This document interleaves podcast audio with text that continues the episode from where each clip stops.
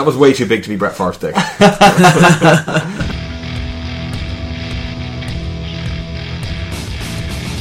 So, welcome to All Four Quarters, your one stop shop for news, views, and overreactions to all things NFL.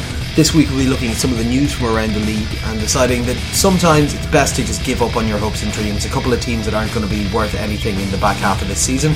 Then we're going to take a look at some of the games from last week. We're going to look at some of your questions, and then we're going to take next week's games and give our predictions. So, hey guys, got Connor here, we've got Harry, hey man. and we've got Fitz. Hello. And we're all in the house down in Dublin because we all had a bit of a old session here for the for the Halloween break. How's yourselves today, lads? I think I'm just ninety percent wheat or like beer slash pizza slash other things. It's been uh, not the world's healthiest weekend, let's be honest. No, it's been fun. It's been fun. No, it was good crack, good crack. So we had uh, costume parties, a day of excessive NFL watching, and uh, now now now a podcast. So uh, it's a good way to spend your Monday off, isn't it? two days, two days of partying actually before that. So uh, yeah, it's been, you know, it's it's been it's been, it's been a wild ride, and uh, oh, this isn't going to go well. Oh my! So we've got a few bits of news to fly through. First of all, I suppose. Um, yeah, so we were chatting about this on Saturday night. I think it was Santa Clara Stadium, the San Francisco 49ers Stadium, is now under dispute over their use of public funds, which is an interesting thing to happen given that there's currently public funds being raised for a potential new stadium in uh, in in Las Vegas. But Harry, you were the one who were telling us about this. So basically, they've taken money, and the government are now saying you need to sort this out, or we're going to take the stadium back off you. Yeah, so from what I understand of it, uh, the arrangement is, and obviously it's the case with the stadium obviously being partially taxpayer funded, is that despite that being done, the Niners can't use taxpayer funds for any NFL related activities.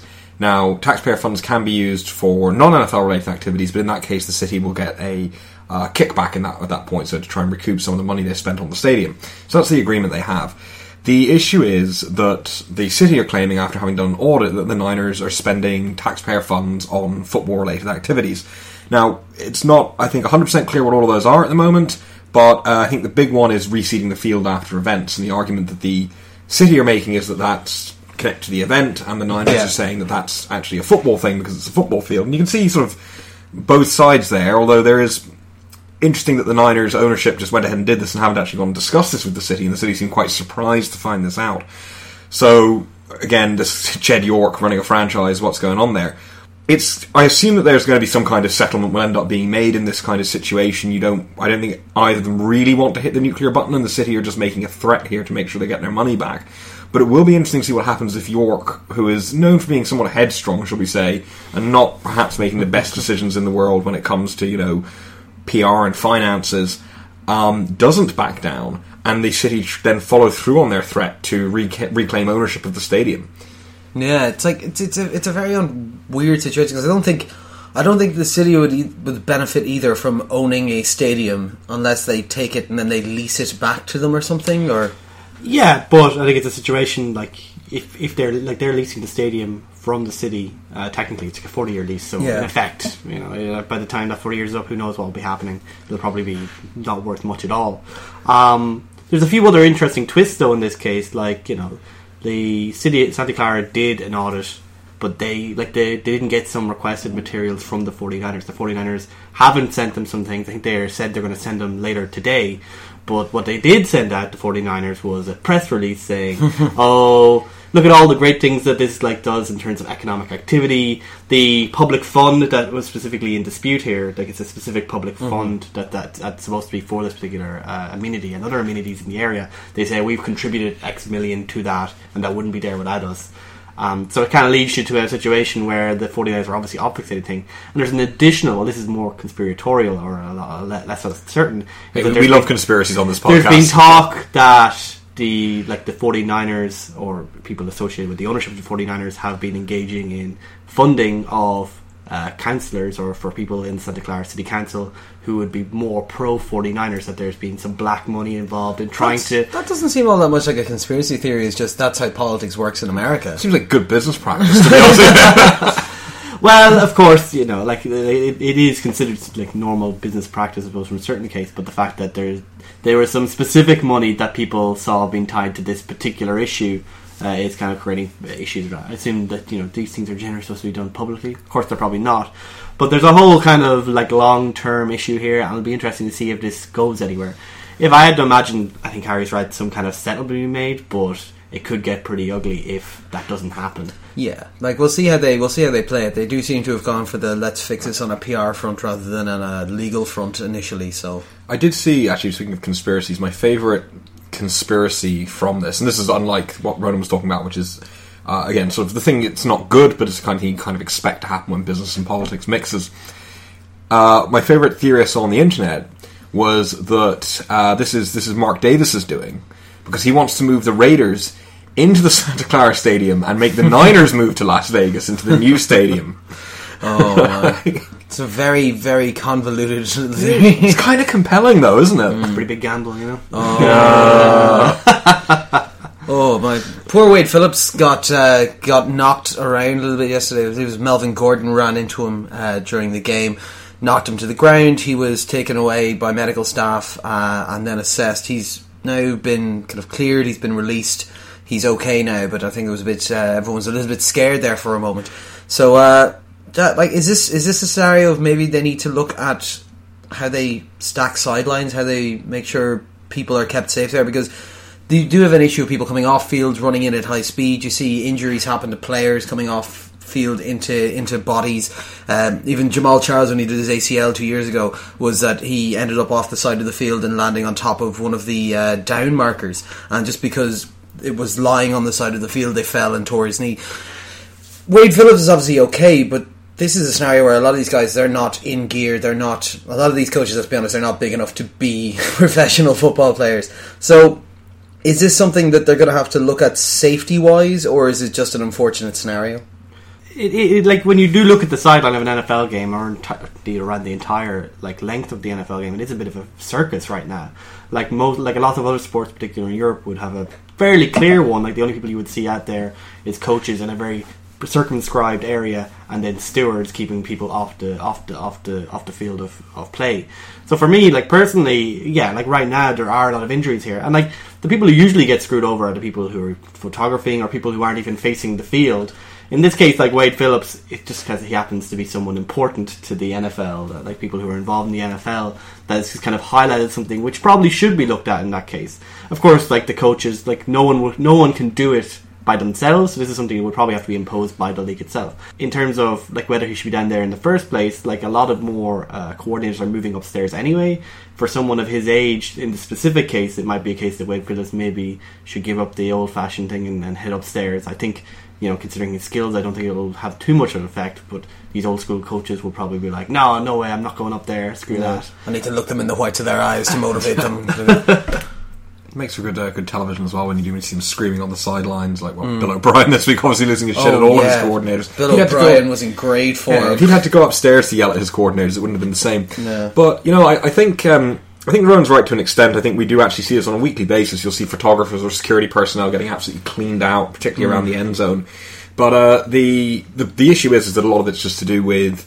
In, in that sense, it's just to do with the broadcast. Like you have to have the guys there with the sound mics. who- You have to have the cameras. You need that sort of. It would be very complicated to automate all of that and make that mechanized rather than uh, Yeah. rather than have people down there. So that's something to consider. But it's, I think that's a very it's a very difficult practical thing to actually change. In terms of the coaches on the sidelines, you know, I can see why not just the old school guys, but some of the young guys well like to be down there. It's more the connection with the players. They trust their ability as sort of people managers or whatever. The big thing for me actually is looking at the material on the sidelines. A lot of that is concrete. We had a lot of problems in the old Ram Stadium in St. Louis with player. Uh, I think there was a couple of seasons ago where two or three players suffered knee injuries as a result of going out of bounds, slipping on the concrete and crashing into hoardings. Reggie Bush, I think, was one of them. Yeah, he was And there were a suing them, others. wasn't he? Yeah, so maybe the thing is to look at like actually okay if, if we accept that we can't necessarily get all these people off of there in the short term anyway, look at like what's in place there and maybe just make it a area that's slightly less uncomfortable to come crashing down into. Yeah. and maybe have some kind of you know even maybe put a little bit of distance between the uh, sort of sideline area where the team and the coaches are and the pitch. yeah, So like got like put a buffer zone in or Exactly, and it'll also stop Mike Tomlin wandering on during kick returns. So, That's you know, true. That's true. but yeah, no, I, th- I think changing that away from concrete is probably the, the biggest immediate thing the NFL can do to minimise this kind of thing happening. Because not only is it a softer landing, it's also easier for a player. It's very difficult for a guy in cleats to stop once they get onto a hard, smooth surface. Yeah. But no, uh, so it's good and good news anyway. He's out of the hospital. He's, he's he's doing fine from what we gather. So that's nice to see. And just final little piece of news will come into something a little bit later on. But uh, Josh Gordon has now exited rehab. We spoke about this on the podcast before. Uh, the NFL are just incredibly stupid and short sighted. And a guy who decides to check himself into rehab just to get his life back together suddenly gets banned and in trouble again for trying to do the right thing. He's waiting for a reinstatement uh, meeting now with uh, with Goodell uh, to see about getting himself back in. He still has his rights owned by the Browns because while they were willing to cut him beforehand, they decided he doesn't count against our cap, against our numbers. So why would we give up on essentially a freebie? Um, so best of luck to him. We'll see how that goes. I suppose. Um, in terms of injuries, there was a few this week. Uh, we're recording a little bit earlier, so we don't have as much clarification on some of them. Uh, Denver, CJ Anderson's knee is kaput. He's gone to IR. He's gone for the season. We've seen decent production out of the backup that's there. Uh, Fitz, what's the impact of CJ Anderson being out? Yeah, well, there's kind of been a debate uh, in Denver before this about whether C.J. Anderson or Devontae Booker um, should have been the starter anyway. Like Devontae Booker, as you mentioned, has had some pretty good production. He had a decent game this week against San Diego. Uh, I think, but of course, like in the in modern NFL, they always try to try to have like a backfield committee, or a lot of teams prefer to have a backfield committee.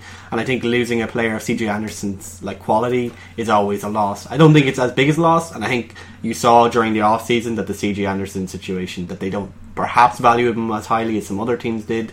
They were kind of forced into it by by circumstance during mm. the off season. But I think it's definitely a loss for the team. This is a team that wins uh, primarily uh, off its defense anyway having uh, like having a road grader there who can burn the clock is important, but I think Booker should be able to do that adequately for them this season.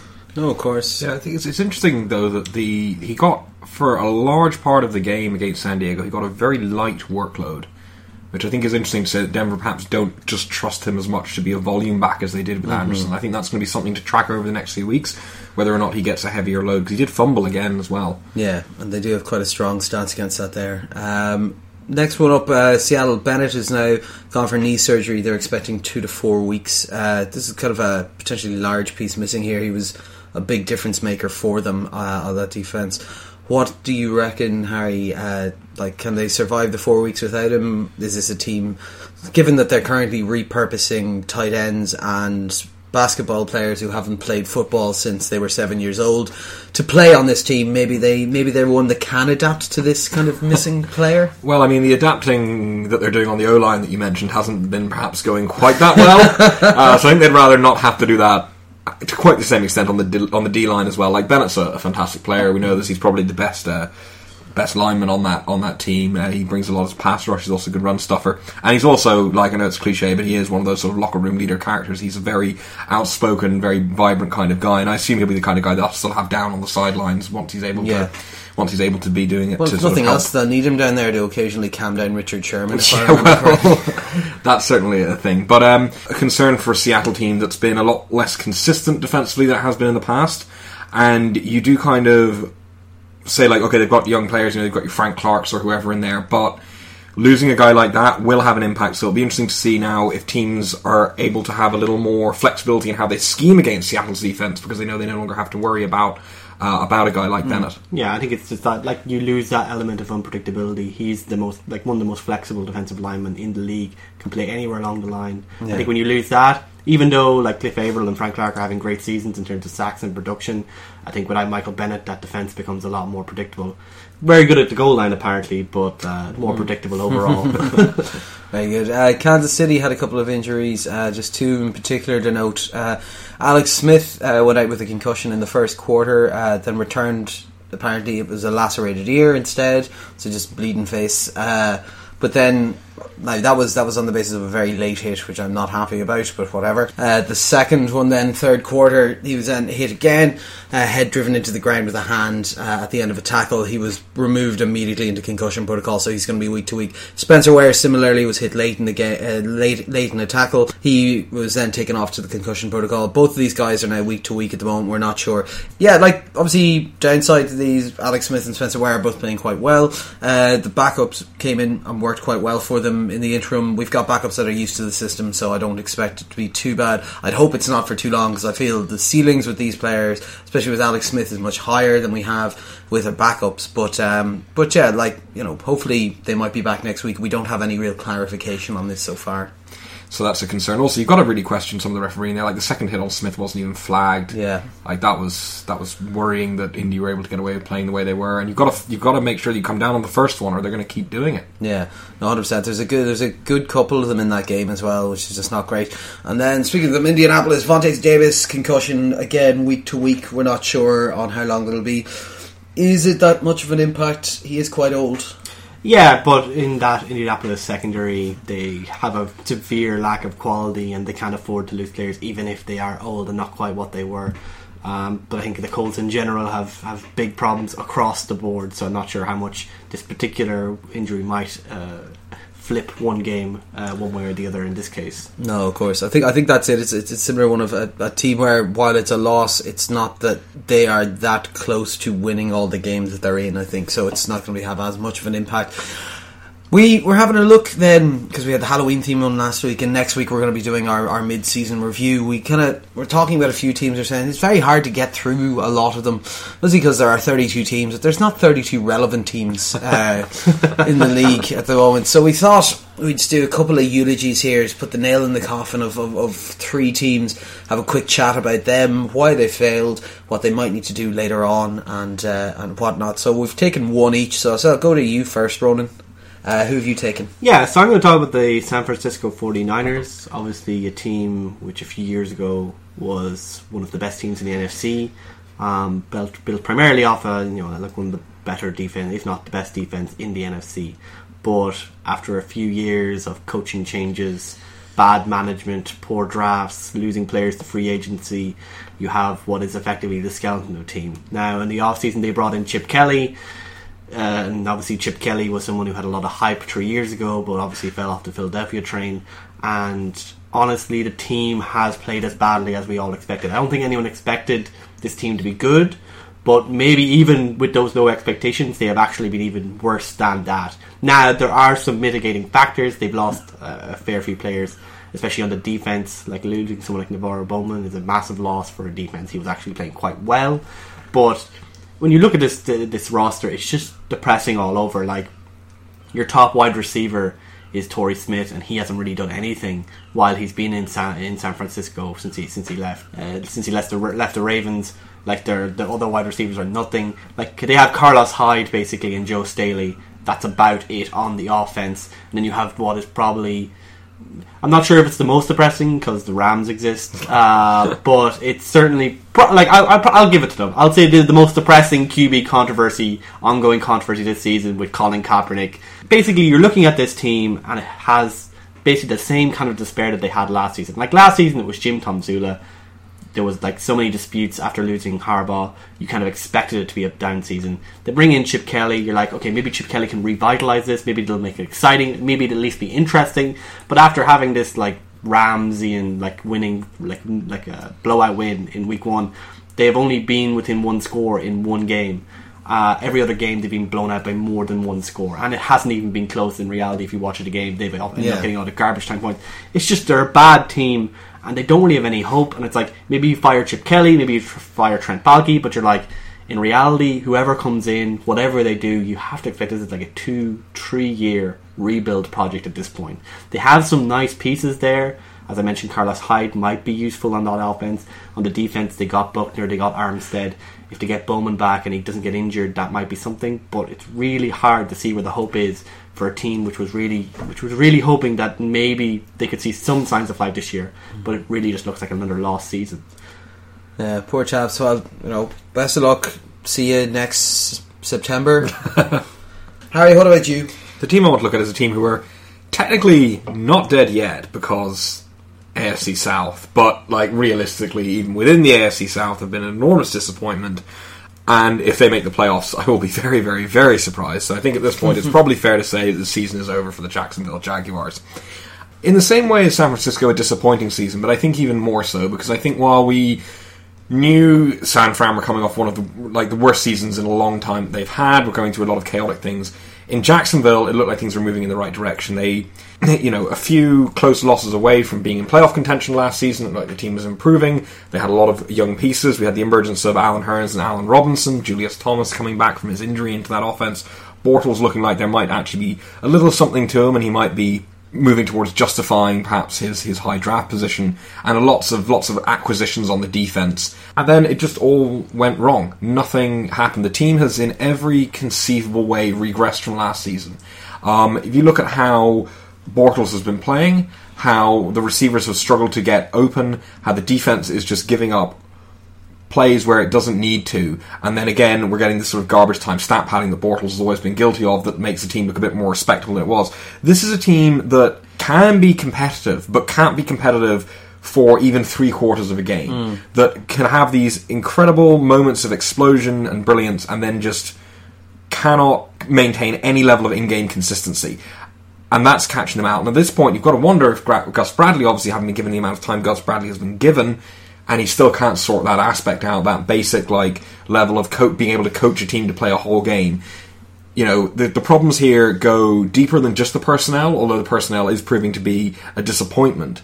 And Shahid Khan has done what you would think to be the right thing as an owner to give patience, to give time to a rebuilding project, to try and say, right, look, this team was was good, like what, briefly in the late nineties, early two thousands.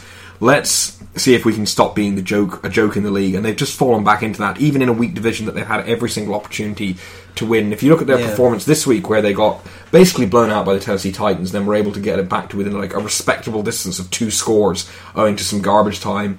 That's not a good team you're losing to. That's an in division rival. That's the kind of game you have to win. That's the kind of game where you have to at least be able to play them close. And they're incapable of doing that. It looked like Gus Bradley might have saved his job with the back to back wins against Indianapolis and Chicago against two very weak teams.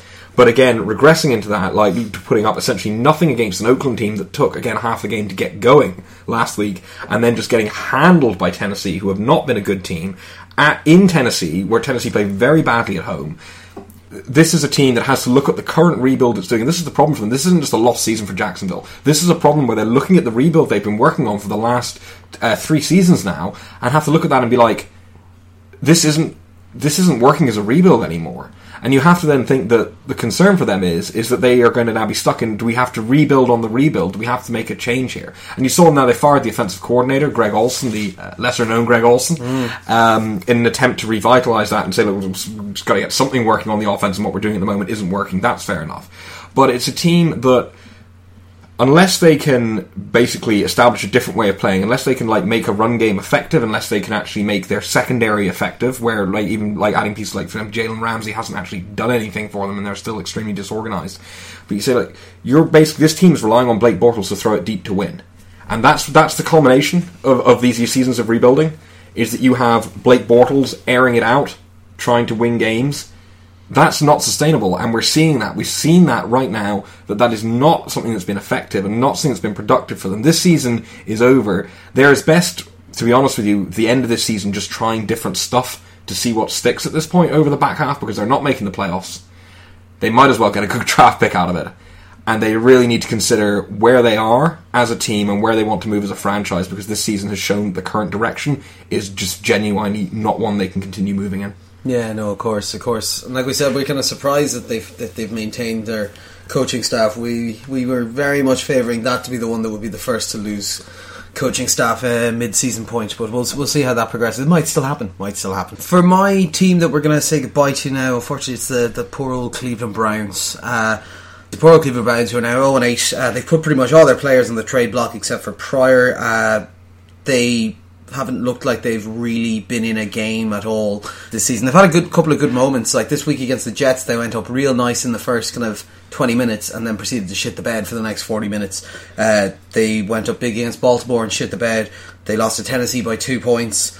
They ran the Dolphins real close. Like, it's exhausting to watch this team, and I could not imagine trying to actually be a fan of it because there are moments where you see good things happening. They got in the coach, they got Hue Jackson, they changed the, the front office, they've got Sashi in his weird kind of semi Wizard of Oz super controller role where he supersedes everyone.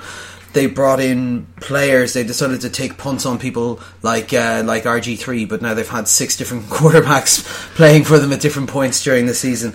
Like there are positives there. They've got the coach. They've been accumulating a shit ton of draft picks now in very Cleveland fashion. The, uh, the the the current projections are this is not going to be a very good draft, so they're going to have a ton of draft picks with uh, without the best. But rather than the problems that Harry was saying for, for the Jaguars, the Browns know that they're in a rebuild. They know they need to start it from the ground up. That's why they're shipping away players. So while it might feel bad that they've got Joe Haden on the trade block, if they get a decent pick for him, that's better for the long term future of the team. They've got a decent young receiver. He's injured at the moment, but he was looking good. Their running back is looking all right. If they've got a few bits they can build on, but it's just that they've got the mindset there, at least that they're looking at next year. Or they were looking at next year from two weeks into the season. Like they didn't expect much to happen this year, so it's not that much of a surprise that this one's over. The difference is they're already focused on the future. Some of the other teams we've mentioned are still thinking that they might have something to, to, to go on right now. So the Browns, unfortunately, you're being put in the ground for the year, but uh, maybe next year it'll be a little bit better. I enjoyed the Japodawand banner. Did you? Yes, you see, this is the thing. This is why they can't have nice things. They decided to roll out a dog pound banner uh, during the during the match, but they managed to get the pieces in the wrong order, so they couldn't even do a fucking banner that says dog pound correctly, Japodawand or something, wasn't it? Yeah. Oh, it was brutal. Uh, but yeah, poor Cleveland. Like, just just chill. Just like go watch Draft Day. Draft Day is the best performance the Browns have had in the last four or five years. I think. And that was pretty poor, honestly. Oh, gosh. Look, we'll have a look at some of the games from last week. All right, so first up uh, in the Ring of Honor, we got Philadelphia Dallas, twenty-three to twenty-nine in overtime. I must say, lads, we got value for money this week in our games, didn't we? Fucking tons of them into overtime. Uh, all three, I think, we're going to deal with went overtime. So Dallas keep on rolling the six and one over their NFC rivals. Uh, Prescott started slow but finished with two hundred eighty-seven yards, uh, two touchdowns, and interception. Elliott looked good, ninety-six on the ground, fifty-two uh, uh, passing.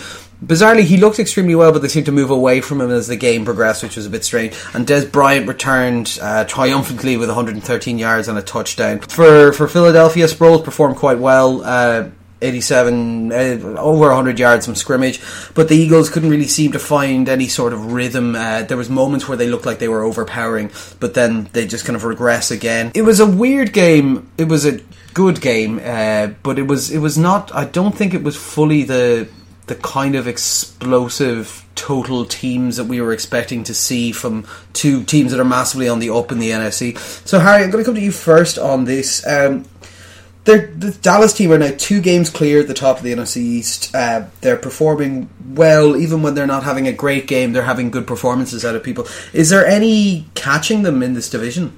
If they keep playing at this level, you have to think no. Like they're two games clear now. They have obviously tiebreaker now over Philadelphia. So you would think if they can maintain this level of form going forward, they're go- they're going to be all right, and they're going to they're going to be able to stave it off. And what I think it looks particularly good for them coming out of this week is you look at the, they they again got themselves into a tough situation. They were going back and forth for control of it a lot of the time. We had Dak Prescott throw a red zone pick, but the team was basically able to to continue playing throughout the game, kept in touch, had to. Um, had to come essentially like was, was behind in the fourth quarter and had to had to sort itself out from that situation, and then able to to take it over in in uh, in overtime. So that's the positive there. And if this is the kind of thing, this is going to be a very tough team to beat, even when they make strange decisions, like you mentioned with Ziggy Elliott's workload dropping off as the game went on. They were able to rely on, on, on doing what they needed to do, and they were also able to defensively stop the Eagles from pushing the ball too far downfield. A lot of the times, made them take a lot of uh, take a lot of time to get their drives going and so on. So quite positive things to take away from, from Dallas, even though it was a difficult game for them. And that's the kind of game you want to see a young team, you know, a, a team that has inexperience in a lot of positions, being able to win and being able to sort of play to its strengths and not crumple when it faces a team that's playing them very tough and a team that's playing them very close and a team that's making it very, very difficult for them. Um, despite, you know, obviously Dallas's statistical uh, statistical dominance of, of, of the various metrics in the game. Yeah, unless basically this this division is now in Dallas's hands with that win, and it's it's basically up to them. Can they maintain this through for the rest of the season? And at the moment, barring some kind of injury happening or barring some kind of strange setback, you really do have to think that this is going to be Dallas are going to win this division. They're going to go to the playoffs, and um, yeah, and and, and uh, it's it's very difficult to see a way back into it for, for Philly or the Giants or Washington at this no, stage. No, of course. I run the Eagles. Like I said, kind of they were a bit streaky on and off in parts. Uh, they kind of like slow off the mark, then sped up a bit, and then slowed back down again. It's quite a different team from what we saw earlier on in the season. Um, like, what do you think has changed? Is it just that now teams have tape on Wentz and they're used to seeing it, or is it that the team is hitting some limitations? Well, I think that they've played better teams. I think that that that, that is a large part of it. Mm. And they actually did, and, and ironically, they ended up getting their win against after the bye against Minnesota, who would have been probably the best of that team. But all the teams that they've lost to now have been very solid teams.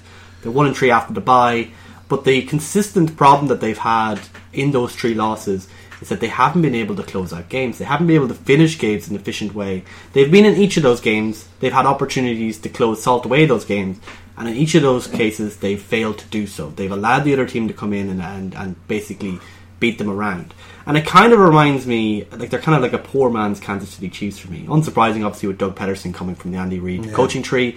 But I think they're what the Chiefs would be if they didn't have a running game, if they didn't have that kind of efficiency in their wide receivers and in the way they play the game. I think they have a bit more explosiveness to their offense. But I think when you're trying to grind that game down, you're trying to win these close games, they lack consistency. They lack the consistency to actually um, consistently get the ball forward, get those tough first downs in the fourth quarter, and just get the game away. So like they move towards Darren Sproles in this in this game, and Darren Sproles look really good. But when you're in the fourth quarter, do you really want Darren Sproles to be your running back? Yeah. When they expect the run and they stack the box, Darren Sproles isn't going to go anywhere. He needs to be in the open field. You need to ma- manufacture touches for him.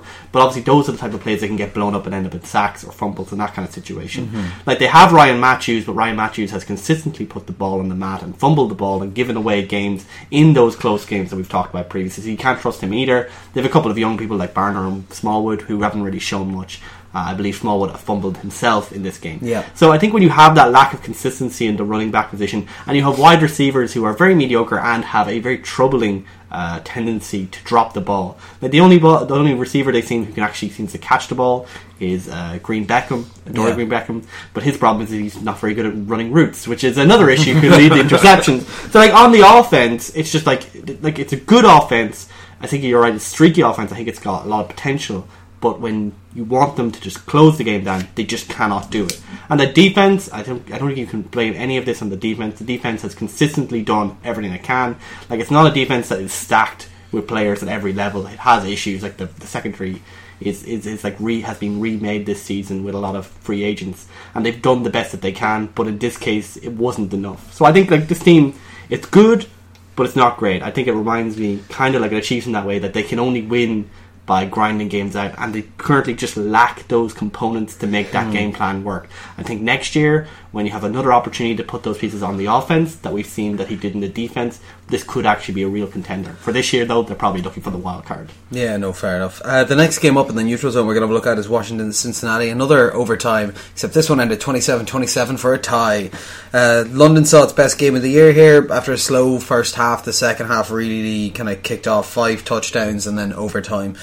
Uh, Cousins had a surprisingly good statistical day. At least he threw for over 450 yards. Bengals had over 150 yards on the ground. A couple of standout performances. I suppose AJ Green 121 yards, manhandling Josh Norman for the entire game. Uh, Josh Norman drawing a large amount of uh, penalties for his tendency to grab the face mask at the line of scrimmage just to make sure I don't know that the the the receivers pointed in the right direction or something. Uh, Elliott over, or Eifert over 100 yards and touchdown. Crowder and Reed 100 and touchdown each. Uh, more missed field goals again. For some reason, it seems to be really hard to kick field goals in Wembley. Uh, I'm not sure exactly why. Um, and then, as we said, a tie. I think it's the first back to back week uh, where we had tie games since the 90s, which is a good old good old long time ago, I suppose. Um, but yeah, it was interesting for the old, uh, for the fans in London. Say a lot of them were getting confused at what the overtime regulations would be in this scenario as well.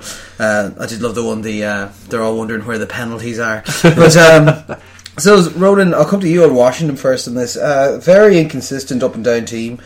Do we put this on the travel and the having to be over in London, or is it a longer term issue? Because if it's just the travel, maybe it's okay, but if it's a longer term issue, like they're in a tough division, can they even compete for a wild card spot? Yeah, like they're one of those teams in the NFC, kind of like the Detroit Lions, or in the AFC, like the Tennessee Titans. It's very hard to get an accurate read on where you actually think this team is, what the identity of this team is.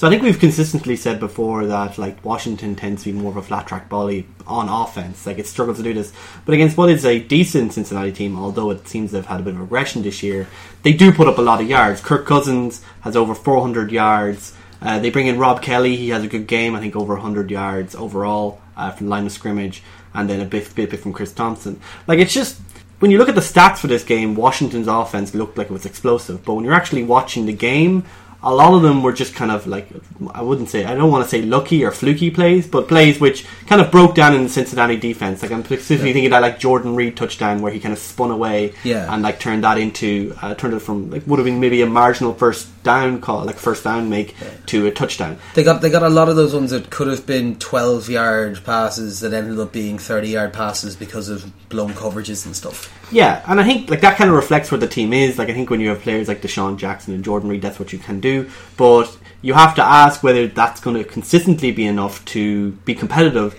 especially now that the NFC East has so many good teams in it. When you have the Eagles in there, and you have the Cowboys who are looking very good, and the Giants on their day can look as good as any of those as well. So when you look at that overall, Washington historically last year when they got to the playoffs did that on the back of beating poor teams there aren't that many poor teams left left in the NFC East. So this offense, I think is bound to like is like this is like looks good, but I still would have major doubts whether they can consistently create the type of offensive production that we saw in this game and in a more replicable manner. On the defense, the defense looks solid. I don't think this is like a top 10 unit or anything like that. I think it's just one of the good units. I think Josh Norman actually had overall a pretty good game, but just makes a lot of mental errors. I think he just, uh, all this constant contact to the face, like, you know, when it's called like one or two times, maybe like, that's fine. but like when it's called like five times, it's this constant like smacking them in the face type thing that he was doing to try and get like he, I think he overall I would say he had a draw with AJ Green. Uh, like AJ Green had 100 yards, but he like there was a couple of cases where he could have easily made an interception on AJ Green uh, receptions as well. So overall, I would consider it a bit of a draw. But I think overall. The defense is solid, and the big surprise this year is just been they've had actually some pressure on the quarterback, which has been nice. But once again, I think this team is just mediocre, but could potentially make a run at the wild card situation in the NFCs. But it's not going to be the walkover that they had for the last couple of years. That's for sure. No, of course. So Harry, this Cincinnati team we kind of had probably higher expectations of than we were coming in, and they do still have a lot of that quality on their on their roster.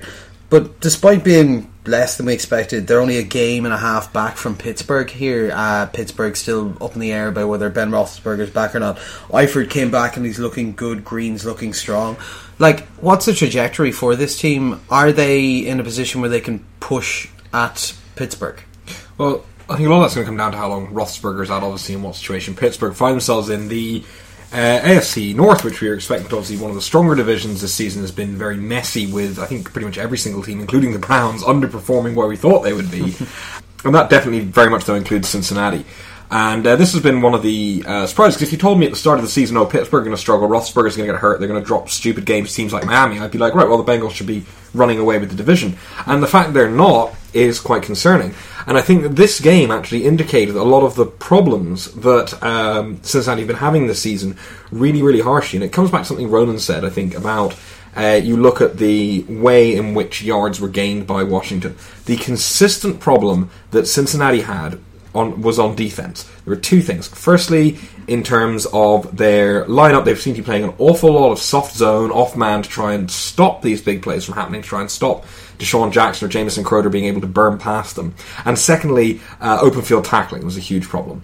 And these are two things that if you want to win games consistently, you have to be able to do these things. And you look at the uh, touchdowns that were scored by Reed and also by Jamison Crowder in that game. This was a case of Cincinnati losing coverages or even just not having the, the, their alignment just being off, as in they would have like be playing like a lot of soft zone coverage, and then this guy's just being able to run in between the zones way too easily, or catch the ball and then find the space in between where the zone guys are to get down the field, get into the end zone, or make big plays.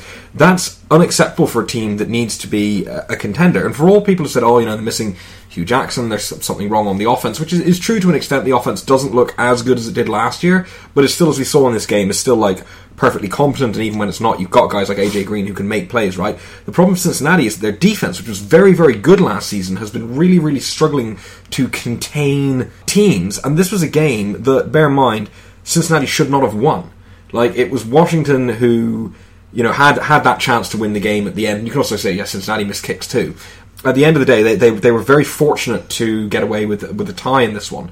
I think this game emblematized those problems that there is an issue with the defense, both in terms of the play calling and within the way players are playing. And that's the kind of thing that if they want to actually push to overtake Pittsburgh, and if they want to try and take control of this division, they're going to have to take control of games, and that is going to start with the way their defense is playing, with being able to contain people. And this has been a problem since week one with the Jets, but we saw it, I think, really shown today when Kirk Cousins was able to throw, yeah, for over four, for over 400 yards without actually pushing the ball that far downfield a lot of the time. Oh yeah, like it was just some of those some of those deep passes he's throwing as well just looked awful. Like the the hail mary at the end was just hilarious. Like, oh, quick, I gotta really whip it down there. Oh, okay, maybe I'm gonna throw it like 35 yards short and 10 yards out of bounds instead. And I think as he's falling back, he's like, "Yeah, de- this is definitely an Aaron Rodgers throw." And goes like out of uh, out of touch, like 20 yards short of the end zone. It was, uh, it And, was, and was caught by Pac-Man Jones as well. So. it was not impressive in the slightest. Our final game down in the dumpster fire. This is uh, quite, quite quite toasty down here today. It's not the world's worst game for a dumpster fire, but it is. Uh, there's some bad shit to be talked about in this. Oakland at Tampa Bay, 30 to 24, again in overtime. Derek Carr, the 10th most yards in a single game ever, passing 513. This is a game that absolutely 100% when you look at it Oakland should have been destroying. Oakland had 626 yards of offense, Tampa Bay had 270, right? Yet it took until overtime to lock this up. Amari Cooper was a beast, 173 yards and a touchdown. Tampa Bay looked poor, but somehow managed to hang in there. How, you might ask? Penalties. Nothing but penalties. The Raiders took the crown of being becoming the most penalised team in a game in NFL history. They had 23 penalties for 200 yards. Field goal misses again all over the shop. The fact that this took till overtime confused the shite out of me, and also the fact that this game opened uh, with lines of uh, positive for, for Oakland. Oakland were plus three at the opening of gambling on this thing. Uh, we were very confused. Harry, while obviously the Raiders are going to be happy with this win, does like the indiscipline and the inability to close out a game get you really, really worried? Yeah, the the indiscipline does in particular. I mean, look, at this point, if we're worrying about Oakland not being able to close games, we haven't been watching Oakland. Like, how many times have they just gone to the fourth quarter, final drive, and be like, yeah, Derek, go on, do some stuff, I don't know, whatever, That's win the it. game. Um, the indiscipline was just baffling, and it dragged this game. Like, like you said, penalties were, were the penalties were Tampa Bay's best player, and it wasn't close. Not even close. Not even close in the slide. There were more. Oakland gave up more penalties than Jameis Winston had completions. Right, like and that is nuts. So yeah, you've got to like wonder how the coaching staff let that happen. Now in the end they won, but yeah, it made it unnecessarily heavy weather of what should have been a fairly simple victory against a pretty bad team that was not playing particularly well. And you look at like Oakland, as you said, like they, they could significantly outgained them. A lot of that was obviously due to having to try and make up lost penalty yards. They dominated ball control. But what gets quite concerning here is that Oakland don't actually seem to have very good game plans. Like we often see them really struggle to get into games and really struggle. It's not even so much closing out games. They get themselves into these shootouts, into these weird situations. They struggle to move the ball quite often for the first half of a game, and then they just sort of go, ah, fuck it, let's give the ball to Derek Carr and let him throw it around a bit and see what happens. And there was comparisons earlier. I didn't really see them, but now now I am starting to see them between Carr and, and Brett Favre. And obviously there's a, there's a there's a difference there, but there's that same kind of mentality of being like, I've just got to put the team on my back. I'm just going to throw the ball a load. Uh, let's see what happens. You know, And like So- two out of every three women have received a picture of his dick. Oakland, they're they're winning games. They are like making it very very difficult for themselves, and unless they can actually work out how to start games and how to actually come in with something effective rather than just relying it relying on their QB. It doesn't matter if they make the playoffs if they win this division, which they might not do because it's a tough division. Like one loss can set you back from first to third in this division Yeah. right now. Although you you think the way they're playing that this this is a division that could very well send three teams to the playoffs. Mm. The way Oakland are playing when they come up against a good team in the playoffs, they're probably going to get stomped. And unless they can actually work out a way to create an effective running game, because they do have three quite talented running backs, that they just don't seem to know how to ex- exploit unless they can get their defense uh, creating consistent pressure on quarterbacks, which again, despite having talent up front, they haven't quite been able to do with any level of consistency this season. Unless they're able to do that, they're constantly going to find themselves in these weird situations. At a certain point, when you find yourselves in these games, something has got to give, mm-hmm. and Oakland can't rely on Carr coming through every single time because it's not always going to work. No, no, of course not. Yeah, as we say, like it's not going to work when you come up against even just marginally better defenses than Tampa fucking Bay. let's be honest. Uh, Ronan, on to Tampa Bay. They've not looked all that good of late. Uh, like I said, they stayed in here, but I'm going to put a large, healthy dollop of that onto the fact that the Raiders basically gave them 200 yards for free. Like, what's holding them back? Is it injuries to people like Doug Martin? Is it coaching, or what is it? Like, what needs to happen or change for Tampa Bay to start being successful? On paper, they should have reason to hope or reason to believe that they can challenge. And at certain points of the season, they have done that. Like they had a good opening win against Atlanta. They've beat Carolina. Uh, like, but overall, the problem is this team just doesn't really have any identity. Doesn't have any consistency. And the identity on the offense should be Jameis Winston. He's like he's a first, like an overall number one pick. He's obviously considered to be one of the best young prospects. But when you compared the way that he played against the way Derek Carr played, he played within himself. He played conservatively. He played in a way to not lose the game. And like maybe that reflects somewhat the fact that last year he had a few interceptions and he was a bit maybe over exuberant, particularly on some goal line carries that he made. But and then got flipped over. Uh, significantly true. But there seems to be a case this year that the coaches, like there's there's something going on in that offense where he isn't being trusted to actually run that offense and do the kind of things that Derek Carr is being allowed to do. Like obviously he's one year like he's one year less in the league than Derek Carr, but the level of difference in the quality and even comparing what how Derek Carr was last year, honestly, it, it, it's it's pretty bad. And overall, it's hard not to think that he might have regressed somewhat this season, and that mm-hmm. has to worry the Tampa Bay field. Now, Doug Martin, I think you're right. He was a major factor, uh, and Charles Sims as well. Obviously, their third down back. M- losing your top two running backs is a major issue, particularly two who had such uh, like who, who were so important to the game plan. But Jacquizz Rodgers has come in and actually done okay with the carries that he's had. So you can't blame it all on the fact that their run game hasn't been there. The run game has been there. It hasn't been great, but it has been effective enough that a good quarterback should still be able to make plays. So overall, I think on the offense, you really have to have worries there for Tampa Bay. On the defense, there are pieces there, but they're not putting it together. They're consistently allowing too many points, and in this game, they really were saved by the fact that just as the Raiders were getting going, they would often give you a penalty, like a couple of holding penalties, and then they would basically put themselves out of contention that way. So I think overall for Tampa Bay, it's not just that they've been bad, it's that they've been kind of bad in a boring way, in a kind of like morass way that doesn't really give you any sense that this is a team that could, in the back half, put together a good series of wins and maybe challenge the NFC no. Like, in that division, they could have a chance simply because the uh, Atlanta Falcons are such a streaky team themselves. But right now, if you're going to pick someone who might make that, it's probably more likely to be the Saints than them.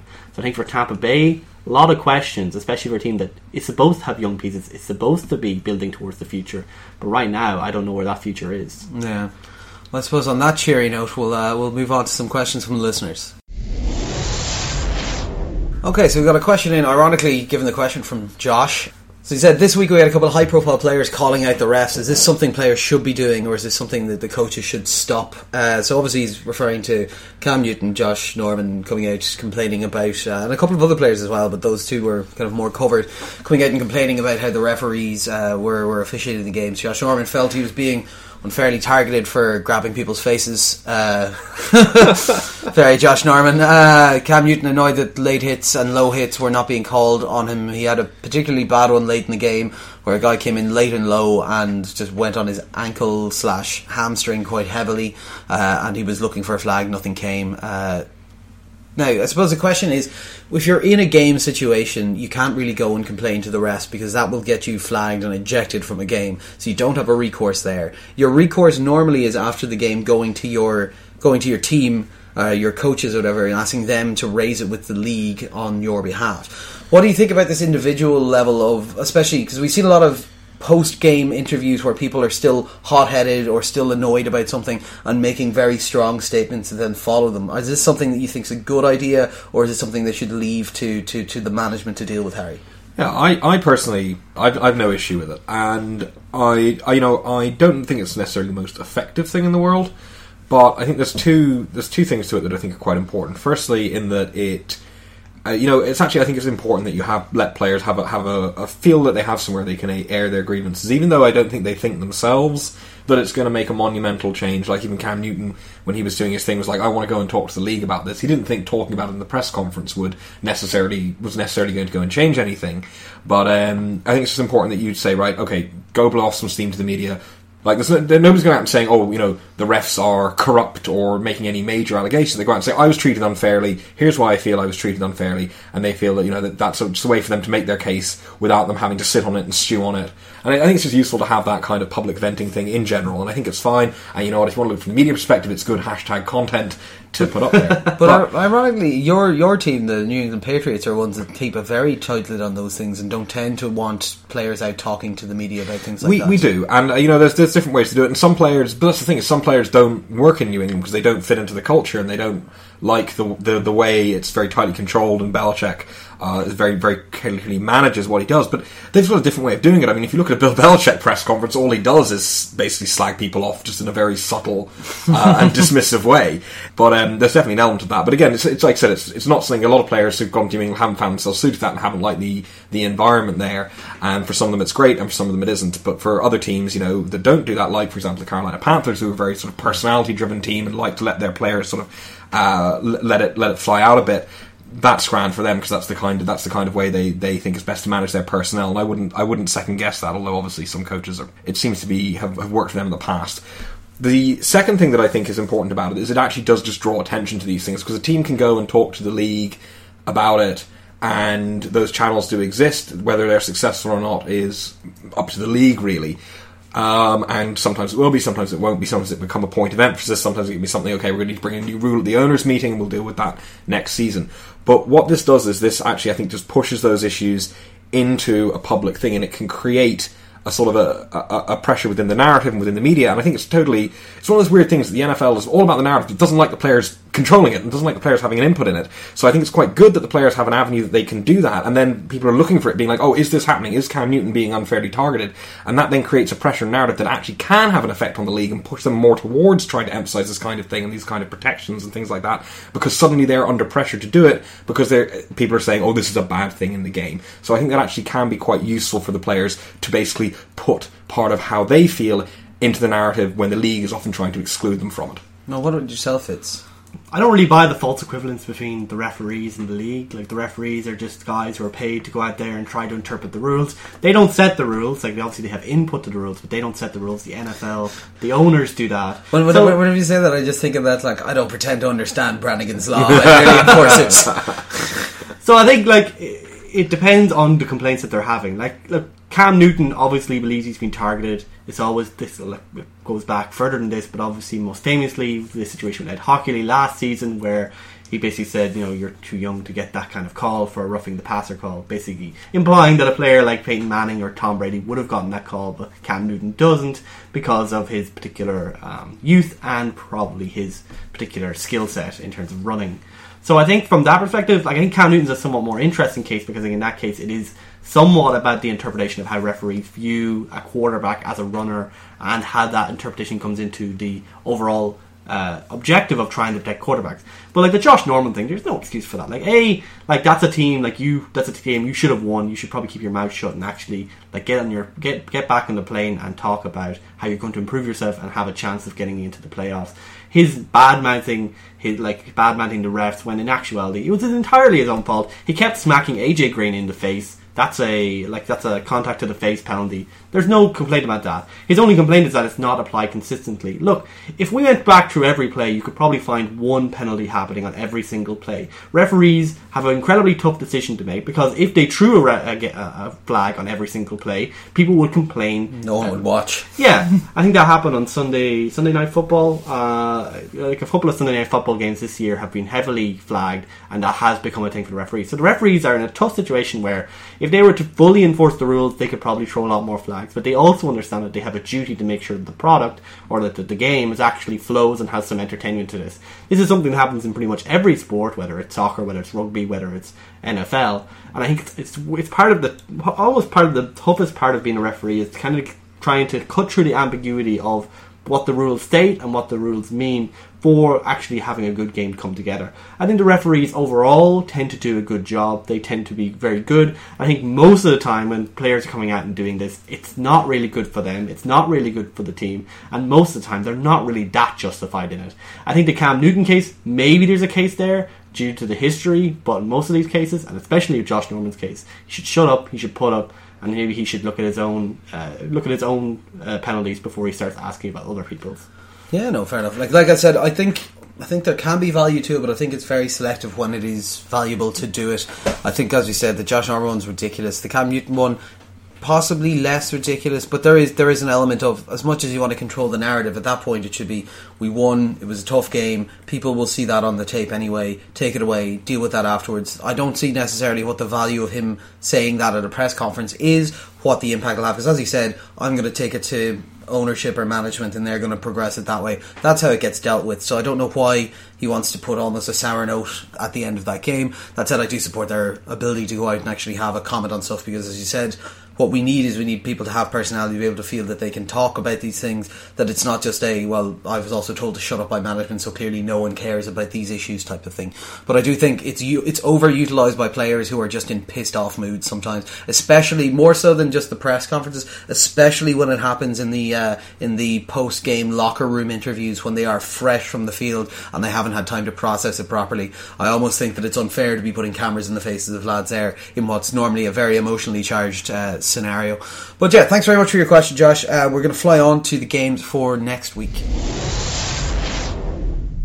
So, uh, bizarrely, we've got a whole lot of agreement going on this week. Uh, so, we're going to fly through these nice and quickly. Big Uh, accumulator for us all this week. yeah. oh, God, it'll be great. Uh, Atlanta, Tampa Bay. We've taken Atlanta across the board. Why is that, Ronan? Uh, as we've already discussed, Tampa Bay are a pretty bad team who don't have an identity. Atlanta got a great win against Green Bay, uh, which we would have discussed, except we've discussed Atlanta so much recently. um, and I think overall, like Atlanta are balling out on offense. The defense is solid enough. I don't think Tampa Bay have enough to really challenge what is an NFC contender in Atlanta. Yeah, no, 100%. Uh, Detroit at Minnesota. Harry, why have we all taken Minnesota? Uh, Minnesota, like rock solid defense, functional offense. Detroit, big old pile of flakes at this point. We saw it again this week. Just a team that collapses at inopportune moments. You think Minnesota are able to play tight enough football and consistent enough football to overcome overcome Detroit, particularly when they're going to make it very difficult for Stafford to move the ball down the field. One thing we need to remember though is Detroit did not have a great game, and that means due to the pattern they'll have an amazing game next week. Uh, next up is Ronan's pick of the week: uh, Pittsburgh at Baltimore, big uh, AFC North game. Why? Tell us a little bit about this game. Yeah, like as we discussed in the Cincinnati game, the AFC North right now is a bit of a mess. Uh, obviously, Cleveland are pretty much dead, as as we've mentioned at 0 and 8, but everyone else is pretty much up up in the air right now. Pittsburgh have been consistently inconsistent. Like obviously, the loss of Ben Roethlisberger for this game is a massive unknown variable at this point, uh, coming out of the bye week. And but even if Landry Jones is thrown in there, you would still, on the balance of pay, like on the balance of power, probably current form still favour Pittsburgh in this case, and I think that's probably why we end up going on the board uh, for Pittsburgh. But we know that Baltimore can be uh, a good team when they want to be. They have a good coach, they have a good organisation, and they still have talent on that team. But they are on this four game losing uh, skid, and you have to worry about Baltimore's ability to actually come together and put something together. Now they're coming off uh, bye themselves, so they've had an opportunity to regroup and them together. So right right now you have two strong organisations which have underperformed relative to where we think they are in a division where one win and tiebreakers could make a massive difference toward the end of the season. This is often an incredibly uh, spicy game, uh, as you might call it uh, and one in which Baltimore tends to, or like the team who is an underdog, often has a surprisingly good game and makes it a very competitive fixture. So I think even though Pittsburgh on paper should have the advantages, particularly if Ben Roethlisberger is in there, you have to feel the Ravens are a team that has historically shown that they can get wins even when you're not expecting them. Because they haven't been good for over a season now, but consistently again and again they win games when you don't really know why they won games. So I think this could be a really close game, a really interesting game, and it has massive ramifications for the playoff picture. And, for for me, that's why I think this is one game that we all should keep an eye out for this week. No, I said I think I'm, I've similar rationale. The next game up is my pick of the week: uh, the Jets at Miami. It's an interesting one. I, I'll give you that. Uh, we've taken Miami across the board. Uh, so this week, Rex Ryan has come out and said that he's considered winning the AFC East at four and four for the Bills, looking at a wild card spot there at the moment. Uh, the Dolphins in the last two or three weeks seem to have found an identity and now actually look like a team that could challenge in that division. Uh, surprisingly enough, they look similar to the old Jets teams that that uh, that. Rex used to used to run, uh, like kind of run hard, tough defense, and all that kind of stuff. Things this has huge impact for whether or not the AFC East will be able to provide a wildcard team or not. So at the moment, the the the, the Bills are at five hundred. The Dolphins, if they win this, go to five hundred. The Jets could go to four and five. Um, the problem is unless someone separates himself in this mess of these three teams, then none of them are going to be able to have a, a, score high enough to be able to challenge for a wild card spot. As it stands, the AFC West has three of the four highest uh, highest records or standings at the moment, so they're going to need to have someone to separate themselves and start picking up these games to try and catch up with the AFC West to try and take a wild card spot. Now they've got the plus of the AFC West play a lot play each other a lot more at the tail end, so that might knock some off them as well. But if the Jets beat the Dolphins, and then the Dolphins beat the Bills, and then the you know they just keep taking wins off each other. None of them are going to get above eight wins, above five hundred, maybe nine wins. Uh, and that means that no one's going to be able to do it. So this is this is a statement game for Miami. They're at home. It's in division. It would bring them back up to 500. We reckon that Buffalo are going to drop their game this week, which would then put put uh, put Miami into second place in that division with an in division win, looking strong with this run game continuing to push. So if they can do that, I think they're setting themselves up nicely for a potential run at a wild card spot. If they don't, then the Jets take the win here, and this division just remains marred in mediocrity. And the yeah. Patriots and the Patriots. yeah, and of course, I, I kind of don't count them in the division. I go like they're a winner, and then there's these, all these three teams fighting out for a wild card spot here. Uh, I think especially after that result last like last week where oh. Miami beat Buffalo, I think that mm. I think yeah. definitionally what you're talking about there is that that like they're all going to be. There's a chance they'll all end up swimming in mediocrity, but yeah, there is a chance for one of them hopefully to establish themselves. That's it, and this is the one that I think if Miami can win this, might put them on the right road. Uh, next up, we've got Dallas at Cleveland. We've taken Dallas across the board. Why is that, Harry? Oh, poor Cleveland! Like, like they try so hard, they really do, and they're actually, despite their record, they're probably not the worst team in the NFL, but they are bad and they don't know how to win games, and they keep losing games. And Dallas look just really, really, really good at the moment in all three phases. So yeah, like Dallas are going to win and are probably going to win well. Let's be honest. No, of course, of course. Jacksonville at Kansas City. We've all taken Kansas City. Fits. Yeah, Kansas City are good at football. Uh, I don't know if you're aware of this. uh, Jacksonville, not so much. Like Jacksonville, mm. The only thing that Jacksonville have going their favour is that they're probably in desperation mode. They're going to throw everything at this game but overall, based on the quality of play and the quality of the organisation, you have to believe that Kansas City will command the win here. Yeah, it's also let's be honest, it's one of ones. My one concern going into it would be that if the concussion protocol is Alex Smith is out, but even then, Foles look decent enough, and I don't have that much fear of Jacksonville, especially at home in Kansas. So. Uh, yeah, that'd be fine. Philly at New York. Uh, this is one we were considering for one of the picks of the week. Uh, we've all taken Philly. Why is that, Harry? Uh, basically, like despite again losing to, to Dallas this week, Philly have looked pretty solid this season, and it's just very very hard to still rely on this Giants team. They're very uh, up and down, all over the place. It's one that yeah, like this probably could be a close, close. This is a close enough call I think for all of us. We all went with, with Philly, but you never know when New York are going to explode, but at the moment it's just very, very difficult to trust them. Whereas Philly look, despite having manifest problems, look like a team who are just a bit more adept at dealing with them and getting the most out of their teams on, on a consistent basis. So I think you have to give the edge to Philly here. Yeah. Next up, Carolina at Los Angeles. Uh, got Carolina for me, Carolina for Fitz, 709 bullshit for Harry. 709 bullshit means. Carolina. Yeah, see, Carolina have looked like a, a lot more like the team that we were expecting them to be. They're still not perfect, they're still flawed, but they seem to be getting stuff rolling on offense and on defense a little bit more. I expect them to continue this roll into form in this game. LA, while they do surprise us sometimes, I'm not sure if they've quite got enough at this stage in the season to surprise a Carolina team that's desperate to try and pick up some wins. They are below evens though, so they're due a win soon enough. If not this week, probably next week. Yeah, that's fair enough. That's fair enough. New Orleans at San Francisco. Uh, the oh my god, I can't defend bowl. Uh, Harry, we've all taken New Orleans in this game. Why is that? Well, look, in a battle of two relatively poor defenses, you have to take the team with an offense. so uh, yeah, like you just imagine that Brees will be able to throw all over this uh, this San Fran team, and uh, New Orleans will just be able to to outshoot them. Particularly, and look, I mean, as much as their defense is bad, like it looked okay against Seattle. So yeah, I, I think San Fran are going to struggle in this one. Your biggest debate this week is whether it'll be Tim Hightower or Mark Ingram who get the 100 yards against San Francisco. Yeah, both maybe. Why not both? Uh, Tennessee at San Diego. We're taking San Diego across the board. Fitz. Yeah, like I think Tennessee have generally disappointed us. I think they're the kind of team that could have a solid game, but I think San Diego have consistently shown over the last few weeks that they're competitive against the best teams in the league. Tennessee aren't one of the best teams; they're one of like the middly teams that might have a chance in a But, core. but Tajaé Sharpe. Shut the fuck up, Connor. are a one-dimensional offense with like the running game being quite strong, but otherwise not that much ability to come back into games. San Diego have been a good team; they've consistently shown that, and I think they should have enough to beat Tennessee. Mike Mularkey better watch out. Fucking, they're gonna send out the, the targeting team to the sidelines again. uh, Indianapolis at Green Bay. We've taken Green Bay across the board. Basically, Green Bay have looked good. Indianapolis have looked weak. Uh, I can imagine this is going to be quite one-sided unless Indianapolis somehow pull together their offense a lump more than they have for the last while. Green Bay are just going to get rolling again. They looked good in the game this week. Uh, Indianapolis looked terrible, so I think that's that balances out to a Green Bay win.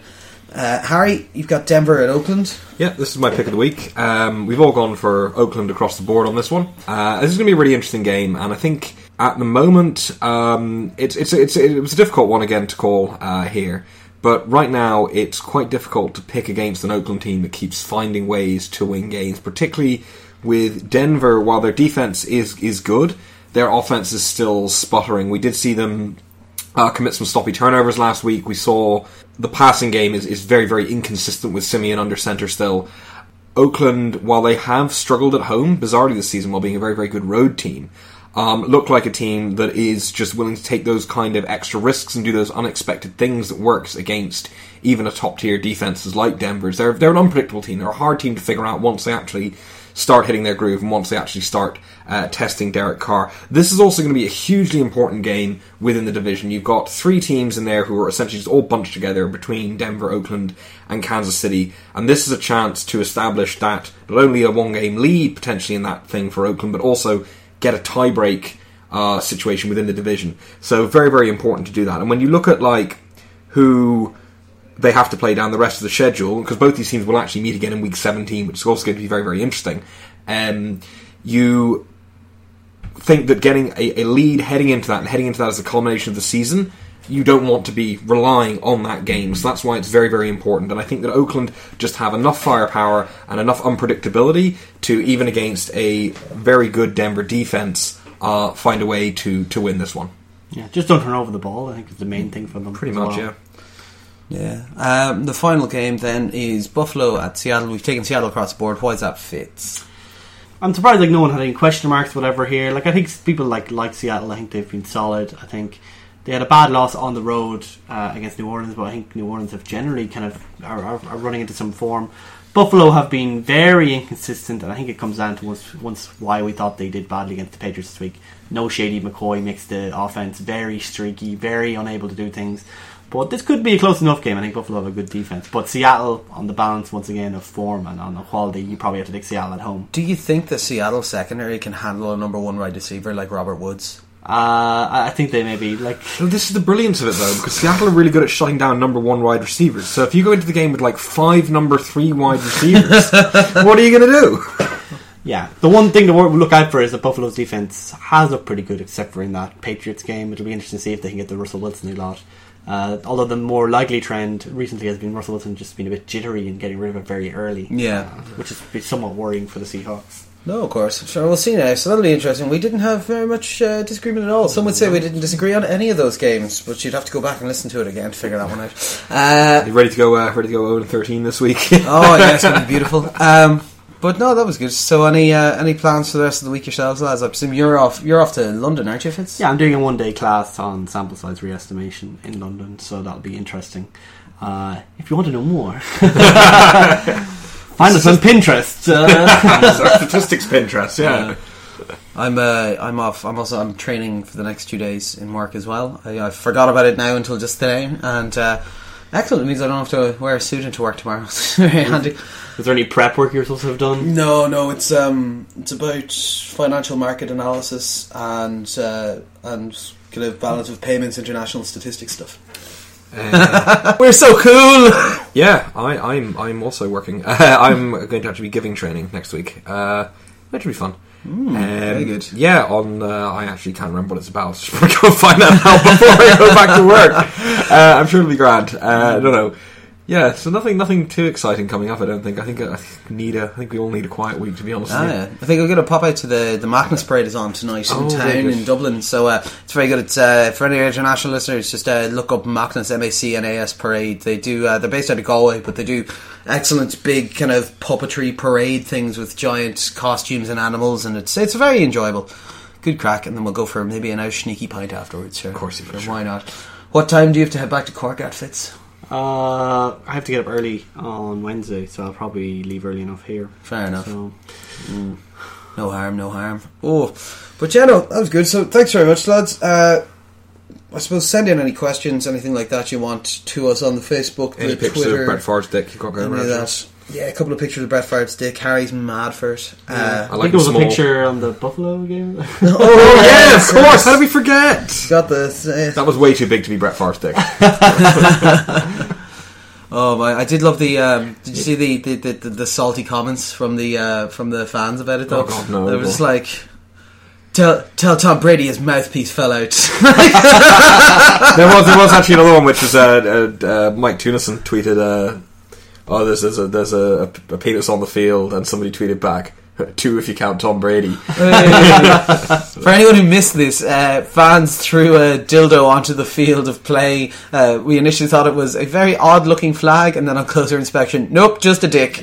yeah, and I think the most amusing bit was the commentators trying like, "Oh, that's not a flag. That's a oh, uh, well, it's definitely not a flag." I was trying to avoid saying it, it. it didn't look like it was thrown very far so I'm just wondering No. if like Rob Ryan just I've, I've run out of challenge flags. Needed a better spiral, I think. You know? Uh, tight spiral balls. well we heard we heard about the man ball today didn't we last night in the commentary Oh yes, They're that's playing that's some man man ball. ball. Ground and pound me some man ball. fuck Good God. So you can look forward to our testicular podcast in the off season, and also our numeric podcast. Yeah, right. We'll give you the we'll give you the probabilities of all of our penises. Every penis is unique, Connor. It's like a snowflake. Uh, all right, guys. So it's bye from myself, bye from Harry, goodbye bye from Ronan. Bye. It's been all four quarters. Thanks for listening. We'll catch you next week.